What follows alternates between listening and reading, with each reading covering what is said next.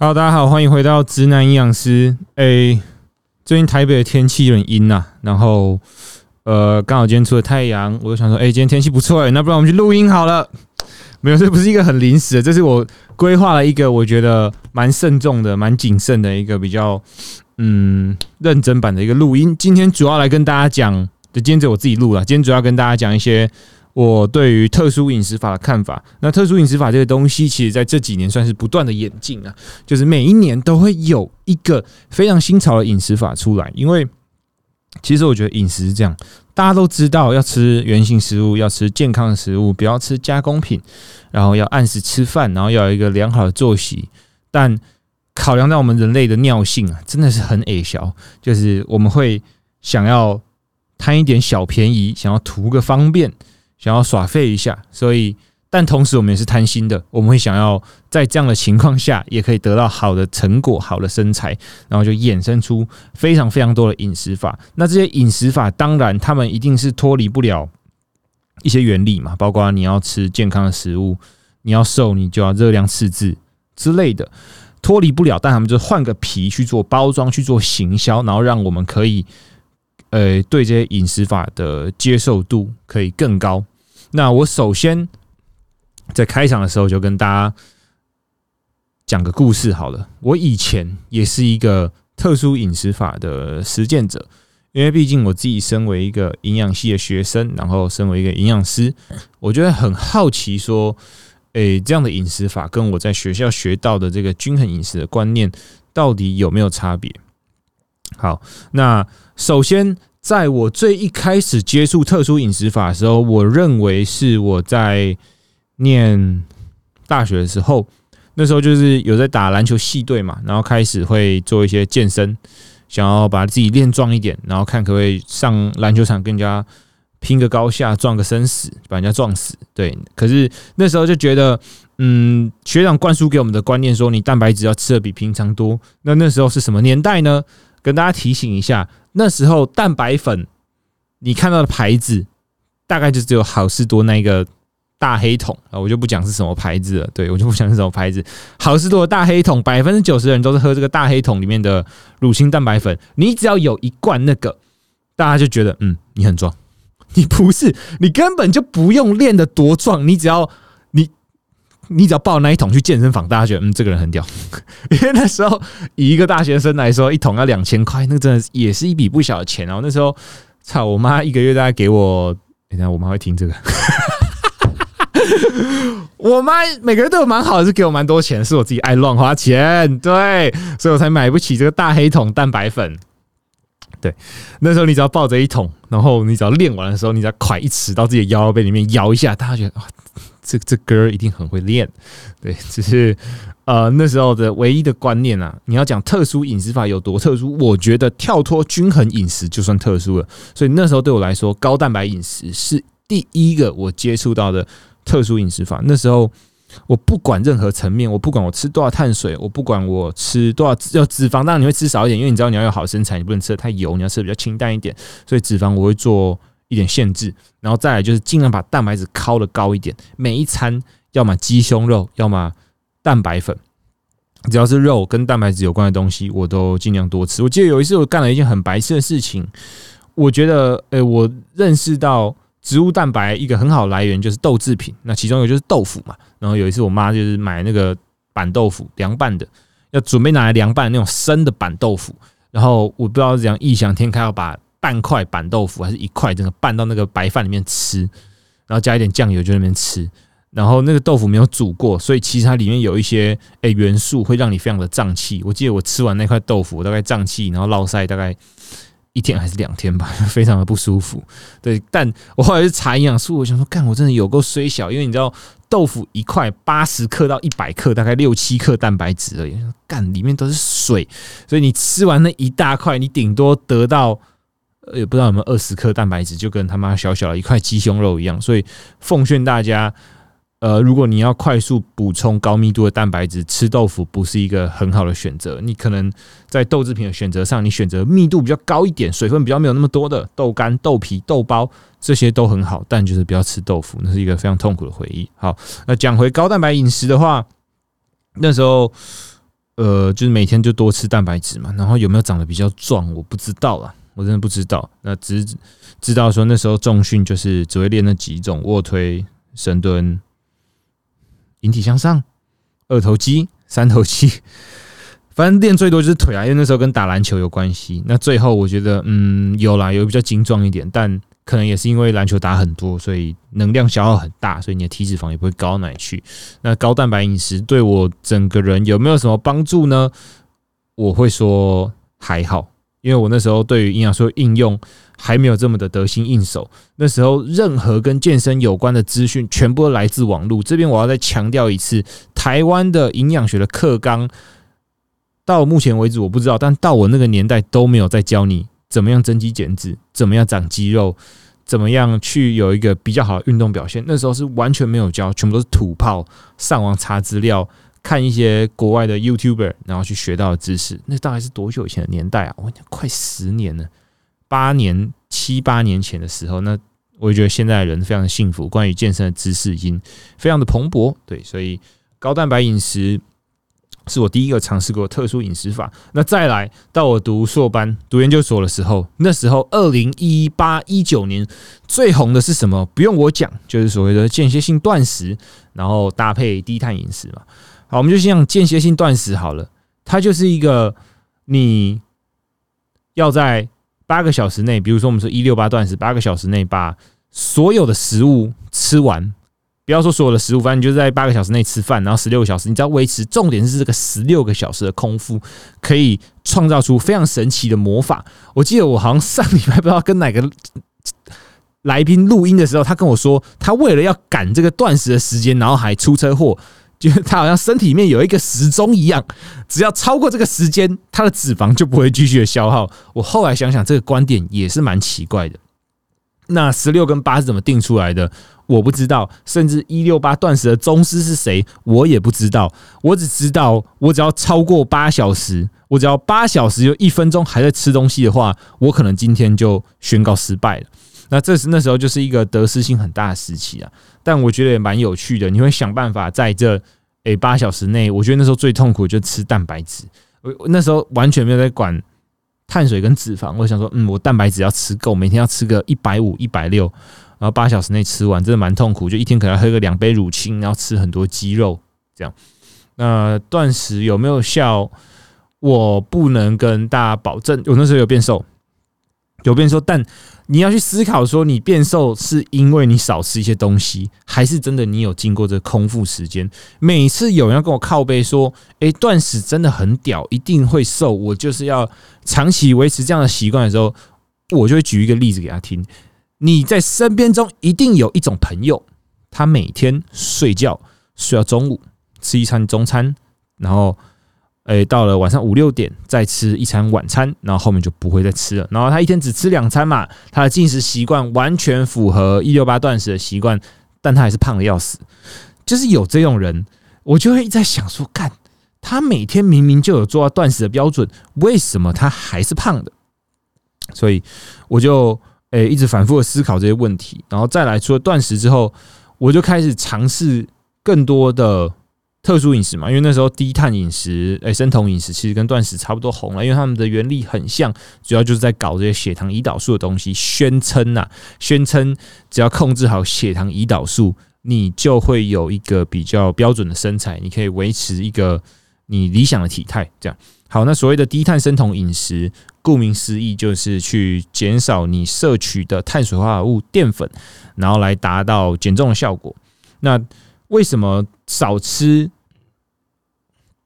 淀粉跟碳水化合物会变瘦呢？我先讲理论上的观点好了。理论上的观点，你少吃碳水化合物跟呃碳水化合物淀粉会变瘦，主要是因为你没有经过太大的血糖胰岛素的震荡。那当你因为我们知道。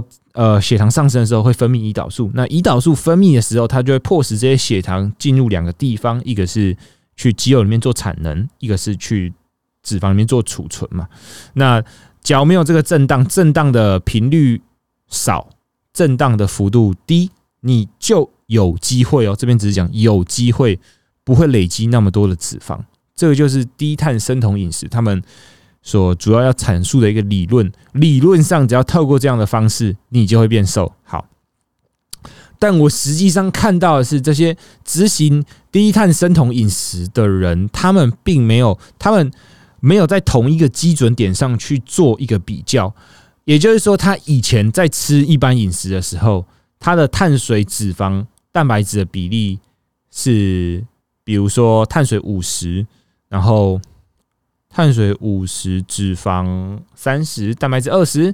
但他们在做低碳生酮饮食的时候，他们只是单纯减少碳水化合物的分量而已，他们并没有提高蛋白质或是脂肪的分量，会变成说。干，你单纯就是热量减少而已啊！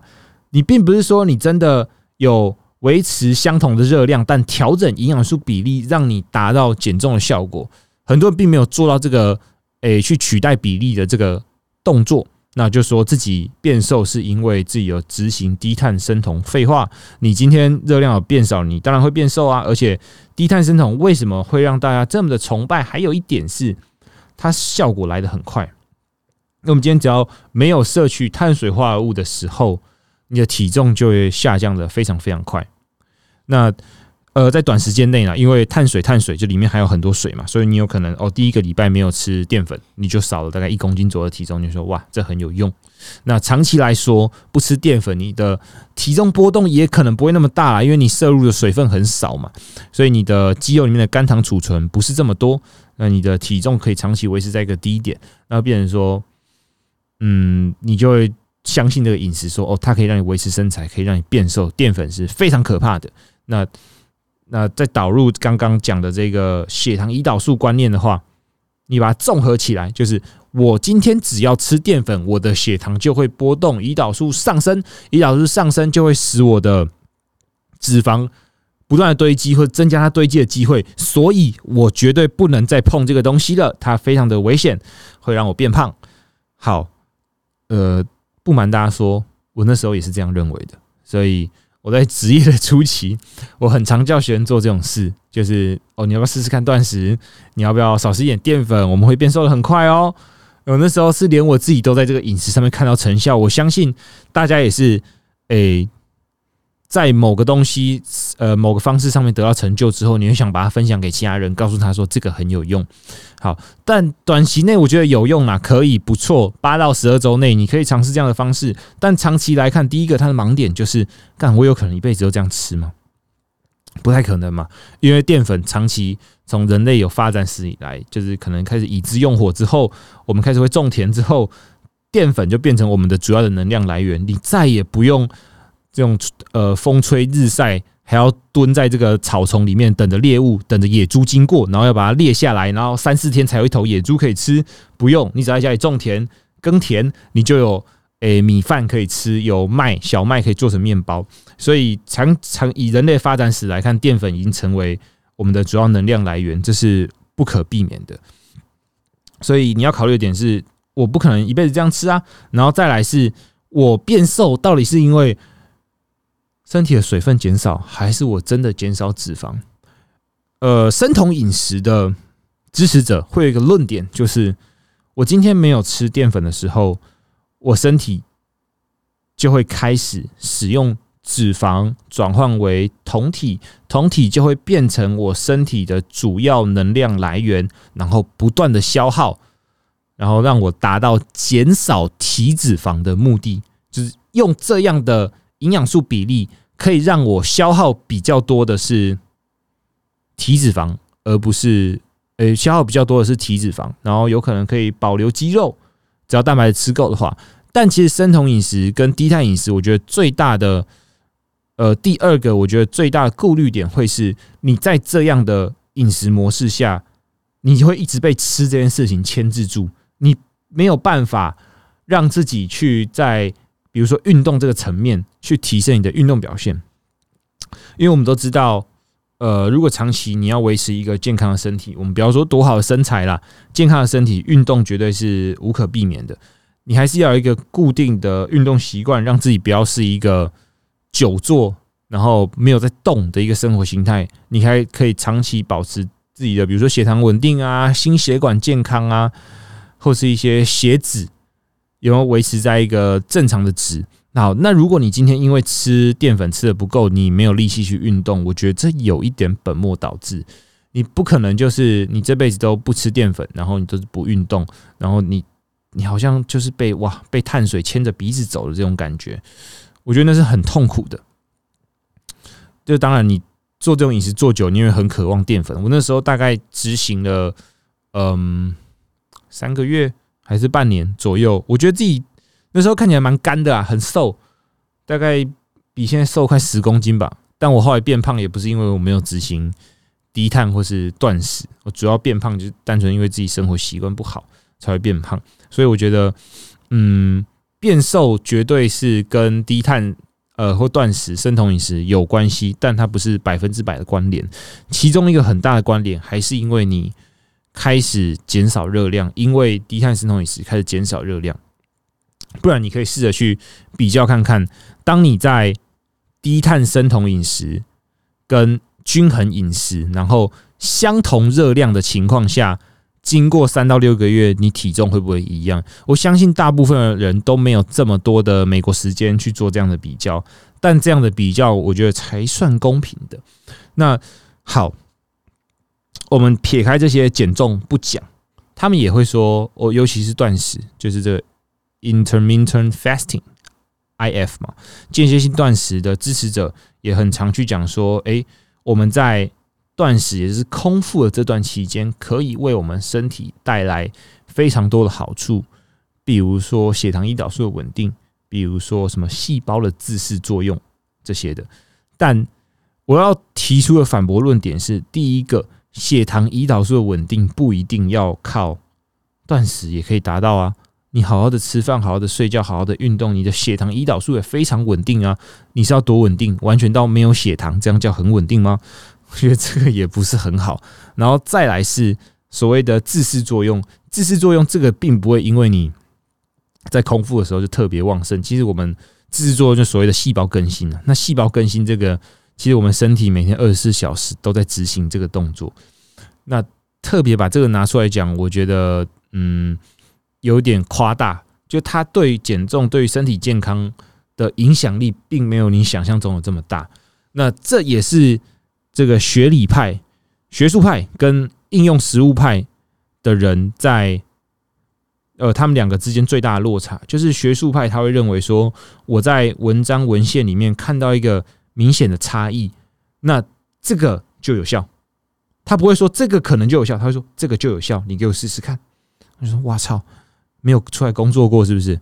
就是 你这个东西拿到实物应用上，很多很多的原理理论拿到实物应用上，就是没有什么显著效果，就是 shit，也不是说 shit，就是它影响力真的没有这么大。我就像我刚刚讲的自私作用，就像我刚刚讲的血糖、胰岛素稳定，血糖、胰岛素稳定的确啊，对身体健康有帮助，对你的精神有帮助，但对减重是绝对的帮助吗？没有，减重绝对的帮助，绝对还是你的。生活习惯的改变，还有你热量赤字会比较大的关系。你不要讲说，我今天诶血糖、胰岛素的稳定是造成我变瘦的最主要原因，绝对不是，好不好？所以不要被碳水牵制住了，因为我看过太多太多的个案，他们因为长期执行间歇性断食跟低碳饮食，到最后他们对于呃淀粉、碳水这个东西感到非常的惧怕。可是这并不是你应该怕的东西啊！因为我讲老实的，呃，我看到这些人除了他们惧怕以外，那他们也没有因为这样吃，然后变得比较瘦哦，顶多就是没有变胖，没有变太胖而已。而且他们的身心灵健康已经完全的被摧毁，我觉得完全没有必要说去抗拒淀粉，而是不要再把那么多的专注力放在饮食上面。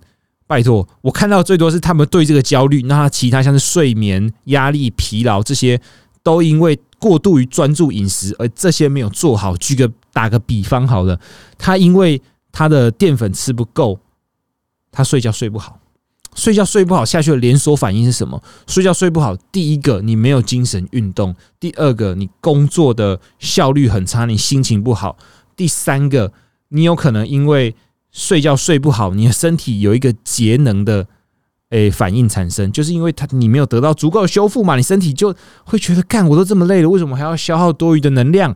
所以你看，这一切都是诶，你可能碳水吃不够会产生的一些副作用，但他都选择无视这些，我都没有看到。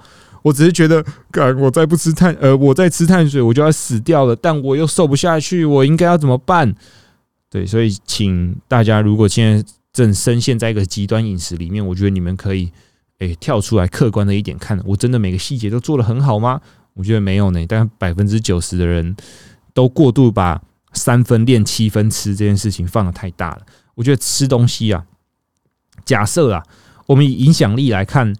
我觉得影响力最大的反而是睡眠、压力、疲劳管理这三个是最根本的东西。这三个根本的东西你没有做好，你下面就是一团烂泥。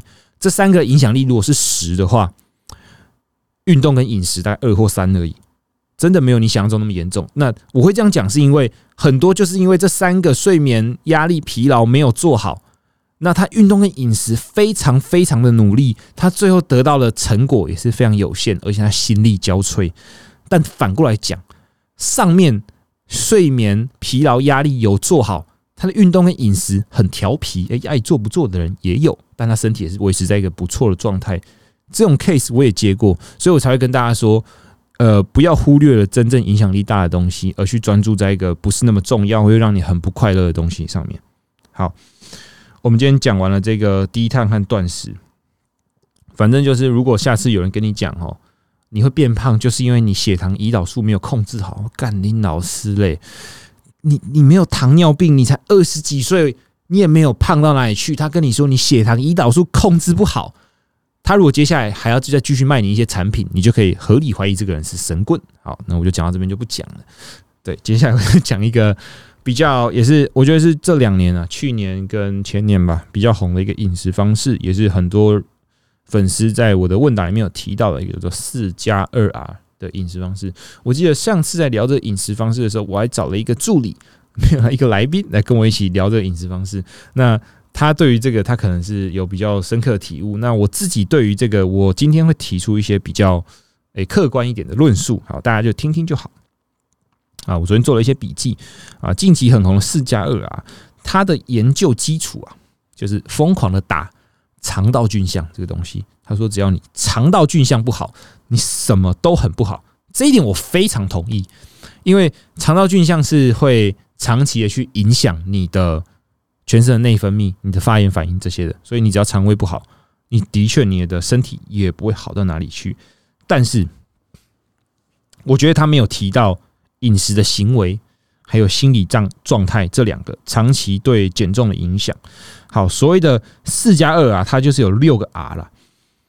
它的第一个阶段就是说，这个阶段的目标是清理肠道，降低坏菌，A.K.A 排毒啊。我认识的排毒只有一种，但绝对不是这种。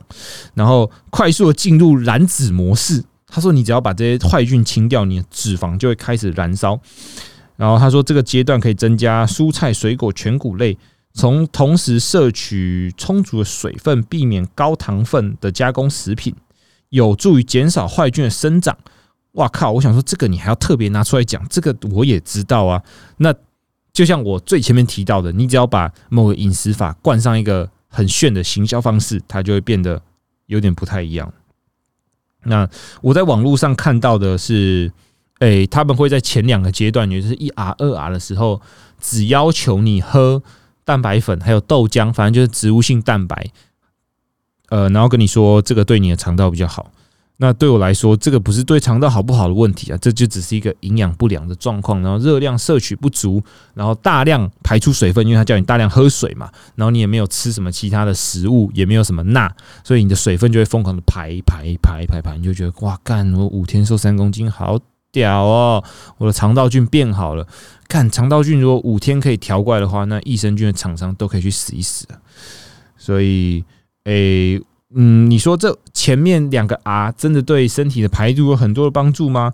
我觉得保持一个怀疑的态度了。对，因为很多人觉得排毒就是我体重变轻就是排毒，其实不是，你整个人看起来还是蛮毒的，只是你看不出来是毒在什么地方。啊，那第二个阶段叫 renew 更新。在这个阶段，他说是你进入的主要减脂期哦，应该是这个阶段。我记得是吃蛋白粉跟喝很多豆浆，但我可能还要确认一下。然后同时通过营养摄取来培养好菌，然后这个阶段可以吃一些蔬菜还有鱼肉，但也没有在吃什么淀粉啊。这样，然后他说哦，增加益生菌和益生纤维的摄取，像是优酪乳、发酵食品、豆类和全谷类等等，也是说要建立肠道。好的健康的菌群，但诶，一定要吃益生菌跟跟什么益生纤维才可以建立好的肠道菌群吗？我觉得你平常有一个均衡的饮食，你不乱吃垃圾食物，也可以建立好的肠道菌群呢。为什么一定要吃呃你们的蛋白粉或者你们的益生菌才可以建立好的肠道菌群呢？我打一个问号，好不好？然后后面他就有一些比较正常的阶段，就开始叫你说。可以吃一些正常的食物，然后在最后两个阶段，他才说哦，要强调身心灵平衡啊。的确啊，他没有说没有说不顾不顾到你的身心灵平衡，这点我先诶在前面说他没有顾及心理状态，我先说个抱歉。但我在网络上看到更多的会是呃一般的民众如何去曲解这样一个状态，我会说他们身心灵不平衡，是我看到在。理论之外，实际执行之后，很多人是因为他今天变胖了，他执行完四加二啊，然后他恢复到正常饮食之后，他体重开始上升了，开始变胖了。他回去找他的咨询师，找他的各管师，问他说：“诶，我应该怎么办？我变胖了。”这样他说：“哦，你就回到二 R 第二个循环就好了。”你就开始重新回到喝豆浆、吃蛋白粉、吃益生菌这个阶段。然后，如果你东西没了，记得跟我们补货哟。好，你就回到这个阶段之后，你就可以继续变瘦。然后，但但他如果变瘦之后，他又正常吃的话，然后又变胖，他又重新叫他执行这个阶段，那他就会陷在一个死循环里面出不来嘛。你并没有明确指出说，诶，这个个案它主要的问题是出在哪里？那对我来说，这样的饮食法优点是什么？简单、暴力、好懂。你只要今天有问题，我们全部都二 R 回去、回去、回去重做、回去重做，你就会慢慢变回原来的状态。但他并没有找出他最根本的问题，为什么他会变胖？这是我近期在诶带学生在指导客户的时候很常做的事情，就是与其帮他们想办法，想办法就是像生出这些饮食法让他们去做执行，不如你给他们。一些思考的空间，你反过来问他们说：“你觉得你这个礼拜哪里做的不好？你觉得你为什么会变胖？”他们必须知道自己的问题在哪里，他们才会去改善他们的问题。那如果你只是一直提供他们解决办法的话，他们并不是一个会主动思考的个体。那我觉得这样的课程可能就失去意义。你只是单纯赚他的钱，你并没有。说哦，真的为他着想，为帮他找出问题、解决问题。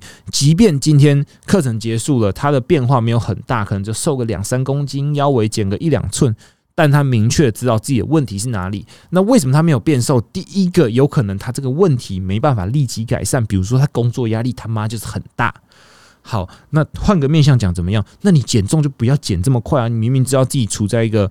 诶，比较条件没有那么好的环境，那你期望值就不要拉这么高嘛？你说哦，那我瘦慢一点没有关系，但我还是有在变瘦，而且这样的方式是我可以接受的、舒服的，那这样也可以啊？为什么你一定要瘦的跟别人一样快？你的条件就没有那么好，所以就接受这样的事实，找到问题，懂得思考，我觉得比起用一些简单无脑暴力的方法还要更好。然后，诶，上述这些特殊饮食法，他们的共同点就是真的很简单，有一个。诶，固定的方法可以去做遵循，但他们的复胖的风险，我觉得还是保持一个怀疑的态度。就是有没复胖的人，也有复胖的人，那这样我觉得就是它不一定是一个完美的饮食法。然后再来是，我觉得我更多看到的是，用特殊饮食法的人，到最后他的心理状态都不是非常的好，他会变得很没有安全感，很焦虑。他只要没有做到特殊饮食法里面的某一个指令、某一个选项，他就觉得他做错了，他听不进新的方法，因为他已经在这个饮食法上得到一到两次的成功，已经有点根深蒂固了，他不能接受其他的意见。那嗯，我觉得这就不是很好，因为。不管怎么样，到最后我们还是要回归一般的均衡饮食。你看到市面上那么多卖的食物，我可以保证有很多都是你喜欢吃的。那这些你喜欢吃的食物，你有可能一辈子不吃吗？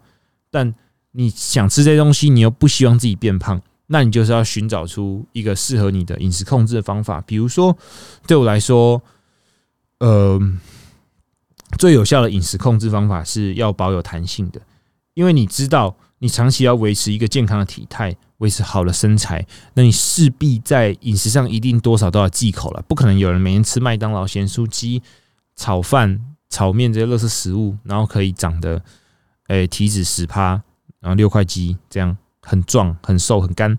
一定是因为你平常有做一些饮食的控制，然后挑百分之十五到二十的时间出来吃一些自己喜欢的食物。那当你吃到这些食吃完这些开心的食物，你得到心灵上的满足之后，你又开始可以执行你的这个。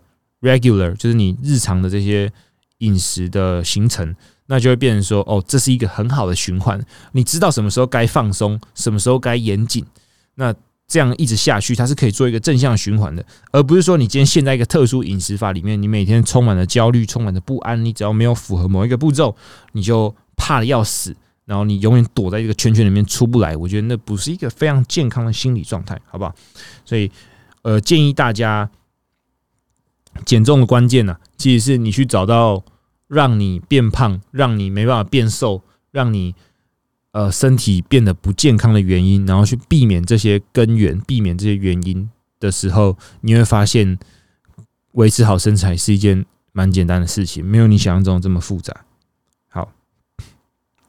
然后我们接下来来讲一些，诶，在网络上的问答，有粉丝提到，就除了低碳饮食除了间歇性断食哈，除了四加二 R 以外，我收集到了一些也是比较特殊的饮食法，这边来跟大家做个简单的分享。好，第一个荣总三日减肥菜单，哇塞，荣总应该大概率也是营养师开出来的，不知道哪个学姐哪个学长设计出来的菜单，我们就来看看他第一天三日嘛。第一天他会叫你早餐吃无糖的咖啡或茶，然后配上一个烤面包厚片烤面包，然后可以加花生酱。哇，早餐就可以吃花生厚片，然后再吃半个葡萄柚。我不知道为什么是葡萄柚。呃，午餐的时候也是咖啡或茶无糖的，然后也是烤面包，但这时候不是配花生酱，是配水煮尾鱼罐头半罐。然后晚上也是咖啡或茶。干他如果三餐都喝咖啡，他是不用睡觉了。然后晚餐只有苹果加蔬菜，然后一点点肉，只有。八十五克，我操，八十五克，那他这样一天的蛋白质大概多少？我看一下，诶，大概不到五十，诶，很惨呢。确定学姐确定国考考过，来，没有啊，最后要赏他一杯香草冰淇淋，香草冰淇淋，这应该是一个心理上的犒赏。他在最后的这个循环的结尾，做出了一个爽的感觉，让你觉得，诶，这个菜单最后也可以开心一下。但这个开心可以让你忽略前面的痛苦，嗯，我觉得不错。这个心理的操控 PUA 还不错。然后再来是第二天也是差不多的套路，但他早上烤面包之后不是配花生酱，配水煮蛋跟香蕉。好，我们今天在早餐就收集到大概六到七克蛋白质，然后在午餐的时候吃饼干配优格。饼干配优格的话，大概再多个五克蛋白质，五到六克，好，这十二克的蛋白质。然后晚餐也是咖啡或茶配香蕉、花椰菜加热狗两条，热狗，哇，学姐确定哎，热狗，老师这样教的。再来就是半杯的香草冰淇淋，好，又是一个爽的结尾嘛，也是一个心灵控制方面，让你有爽到。他每天都有香草冰淇淋，我直接讲好了。但这一天的蛋白质也是蛮惨的，大概也是不到五十克，三十克有吗？然后第三天也是一样啊，诶，咖啡或茶做开头嘛，早餐吃水果配饼干配 cheese，我不知道原理是什么。然后再来是，哦，怎么每餐都在吃面包啊？有水煮蛋。哎，我发现他只有第一天有吃水煮尾鱼罐头跟肉，然后最后终于给了水煮尾鱼罐头一整罐，哇塞，好，然后最后香草冰淇淋做结尾，然后这样看下来，哎，荣总的三日减肥菜单会瘦啊，主要是因为热量很低，就这样，大家不要想太多，绝对不是因为香草冰淇淋里面有加什么燃脂剂之类的，纯粹就是因为热量很低会瘦。好，那我们跳下一个减肥法，然后再来是哇，很酷，这直接写了那个人的名字叫刘亦菲五日减肥食谱。妈呀，呃，要如何变成小龙女嘛？对不对？我记得她演小龙女的时候，我这个印象蛮深刻的。那第一个 Day One 蛋断日，光念起来就很难念。蛋断日，大家可以念个十次试试看，好不好？第一天以鸡蛋为唯一的食物，你可以吃水煮蛋、炒蛋、荷包蛋、茶叶蛋，可以任选。对，然后一整天大概要吃八颗蛋左右。然后他说：“小编提醒各位高胆固醇的朋友，咨询前请先咨询医师的意见。但这不知道是几百年以前的观念啊。我们饮食摄取的胆固醇不太会造成我们的呃血里面的胆固醇提升，主要还是你饮食摄取的饱和脂肪，还有你天生的胆固醇代谢功能比较会影响你的血胆固醇。你的蛋吃这么多，呃，比较怕是会有肠胃过敏的风险啊。长期这样吃的话，嗯，而且。”吃起来感觉蛮无聊的。好，第二天叫易断日，就易体嘛。那第二天的食物就是以流体为主，就是牛奶、优酪乳、豆浆、蔬果汁都可以喝，也可以喝少量的蛋花汤、紫菜汤。就是反正这一天都是用喝的去填饱自己的胃。这样，第三天肉断日，只能吃肉。第四天果断日，哇，这一天要是要果断一点，是不是？没有，果断日只能吃水果。我以为果断日是直觉饮食，我看到这个想吃这个果断果断，妈的，最后是菜断日，只能吃菜，所以他总共断了五个东西：蛋断、意断、肉断、果断、菜断，好像是什么高深修行的这个五个阶段一样。你只要修行五天，你就可以从这个古墓走出来，然后变成小龙女，还有神雕大侠，没问题啊。那这个减脂的方式啊，为什么会瘦？一样就是吃很少，而且。营养非常的不均衡，估计不是什么专业人士设计出来的，单纯就是炫炮、炫炮，然后明星加持，好不好？然后再是正念饮食哦，正念饮食是我这样看下来，我觉得唯一一个稍微比较合理的东西。第一个，它没有莫名其妙的营养素比例；第二个，它宣扬一个观念是：你在吃东西的时候，请你认真吃，因为在现在这个呃节奏快速的社会里面，大家吃东西的时候，其实很多时候都是狼吞虎咽，你并没有在感受。你吃的食物到底是什么东西？即便你今天是在做饮食控制，你能吃的东西很少，你也是因为你真的太饿了，你先赶快把那个东西吃完。但正念饮食推广大家，就是说你在吃东西的时候，你要去对自己有更多的发现，去了解自己是对食物是单纯的是有生理需求，就是你是需要还是你只是想要，然后诶，然后去延伸到一些心灵的匮乏。为什么我吃这些食物的时候我会焦虑？为什么我吃这个食物的时候我会安心？但哎，我觉得这是一个很好的起点呢。但正念饮食如果被人家曲解的话，我觉得它就会变这样。我吃麦当劳的时候，我感到非常的安心；我吃鸡胸肉的时候，我感到非常的焦虑。好，那我就多吃一点麦当劳，这对我的正念思考有帮助，但我的身体就变差，身体就变不健康。所以，哎，我觉得大家不要把。正念饮食用在不好的地方，他是希望你可以在吃东西的时候好好品尝你吃的这个食物，好好的去欣赏它，然后去观察它，然后享受它为你带来的这个三大营养素的这个满足感，好不好？OK，正念饮食不错，给个赞，比起前面两个好多了。然后再来是有粉丝提到一个很花钱的饮食，叫 DT 饮食法，他说二十一天的饮食计划。然后要买很多的产品，然后它的疗程食谱可以分成五个阶段，就是进化、生成、暴风、保养，还有维持。为什么看你的暴风？我不讲其他阶段，我就讲这个暴风好了。他说三餐只让你喝他们的主打产品叫普金奈。那普金奈是什么东西呢？其实就是一个泻药，就是你喝下去之后会疯狂的暴风拉屎，对，就是暴风阶段会做的事。我看到这个 D T 饮食，我就觉得干，你吃这个保证会长痔疮，好不好？就是因为你会一直喷屎，然后你的屁眼就会很不舒服，然后就会长痔疮。好，然后蛮花钱的。大家说这个粉丝就说他执行这个饮食花了好几万块，然后最后没有没有变瘦，然后也是搞得自己身心俱疲。然后哦，它这里还有这个价格诶，普金奈一盒是三千八百块。我算一算，你这个 D T 饮食跑一个循环下来，哇，它很多产品诶，产品下来一一一套跑下来，可能至少六万八万跑不掉，赚聪明，好吧？我只能说设计这个饮食的人非常的聪明。好，然后再是全肉饮食，哇，我觉得全肉饮食超屌的。他的饮食的立足点是什么？他就说：“哦，在肉类里面，你可以摄取到非常完整的营养。肉类是一种丰富营养食物，提供了大量的高质量蛋白质。同意，必需氨基酸，没错。蛋白质是我们身体基本的成分，对于细胞修复、免疫功能、骨骼健康关，没错。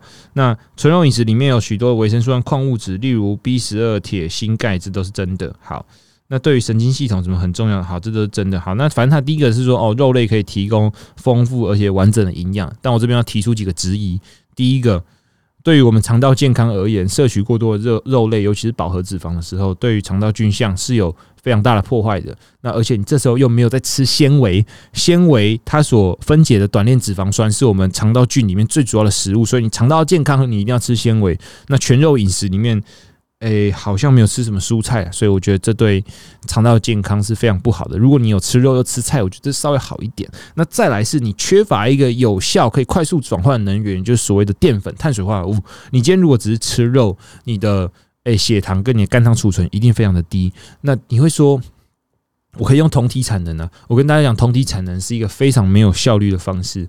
所以你的身体如果在缺乏血糖的情况下，如果想要快速产能的话，百分之两百一定先分解你的肌肉，因为比起分解脂肪，我跟你讲，分解肌肉真的可以非常快速的得到能量。所以你今天如果你傻傻的你吃低碳生酮。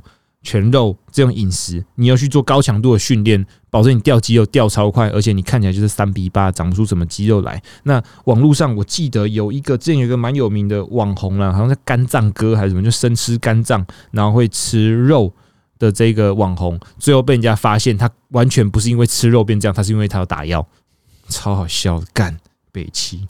然后再来就是改善血糖稳定和代谢，的确啦。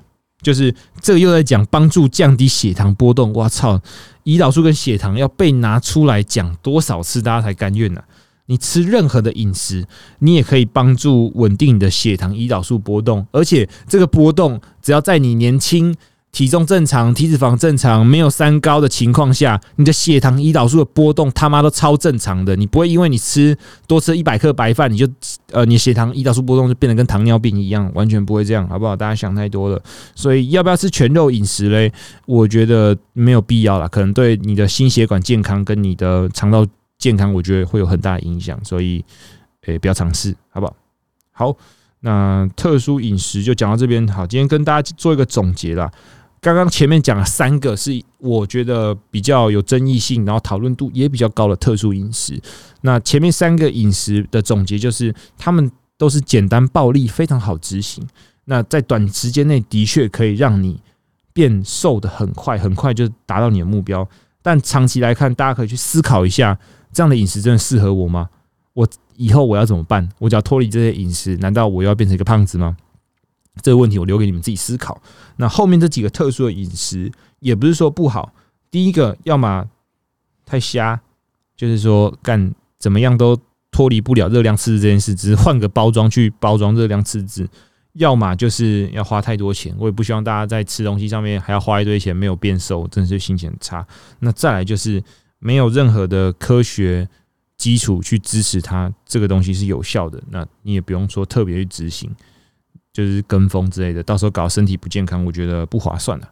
好，那今天的主题就到这边了。如果大家喜欢跟饮食相关的分析的话，可以帮我在 Apple Podcast 下面留言，然后给我一个五星评论。之后我会多花多一点时间，认真的准备这样的主题，然后再讲给大家听。我们谢谢大家，大家再见，拜拜。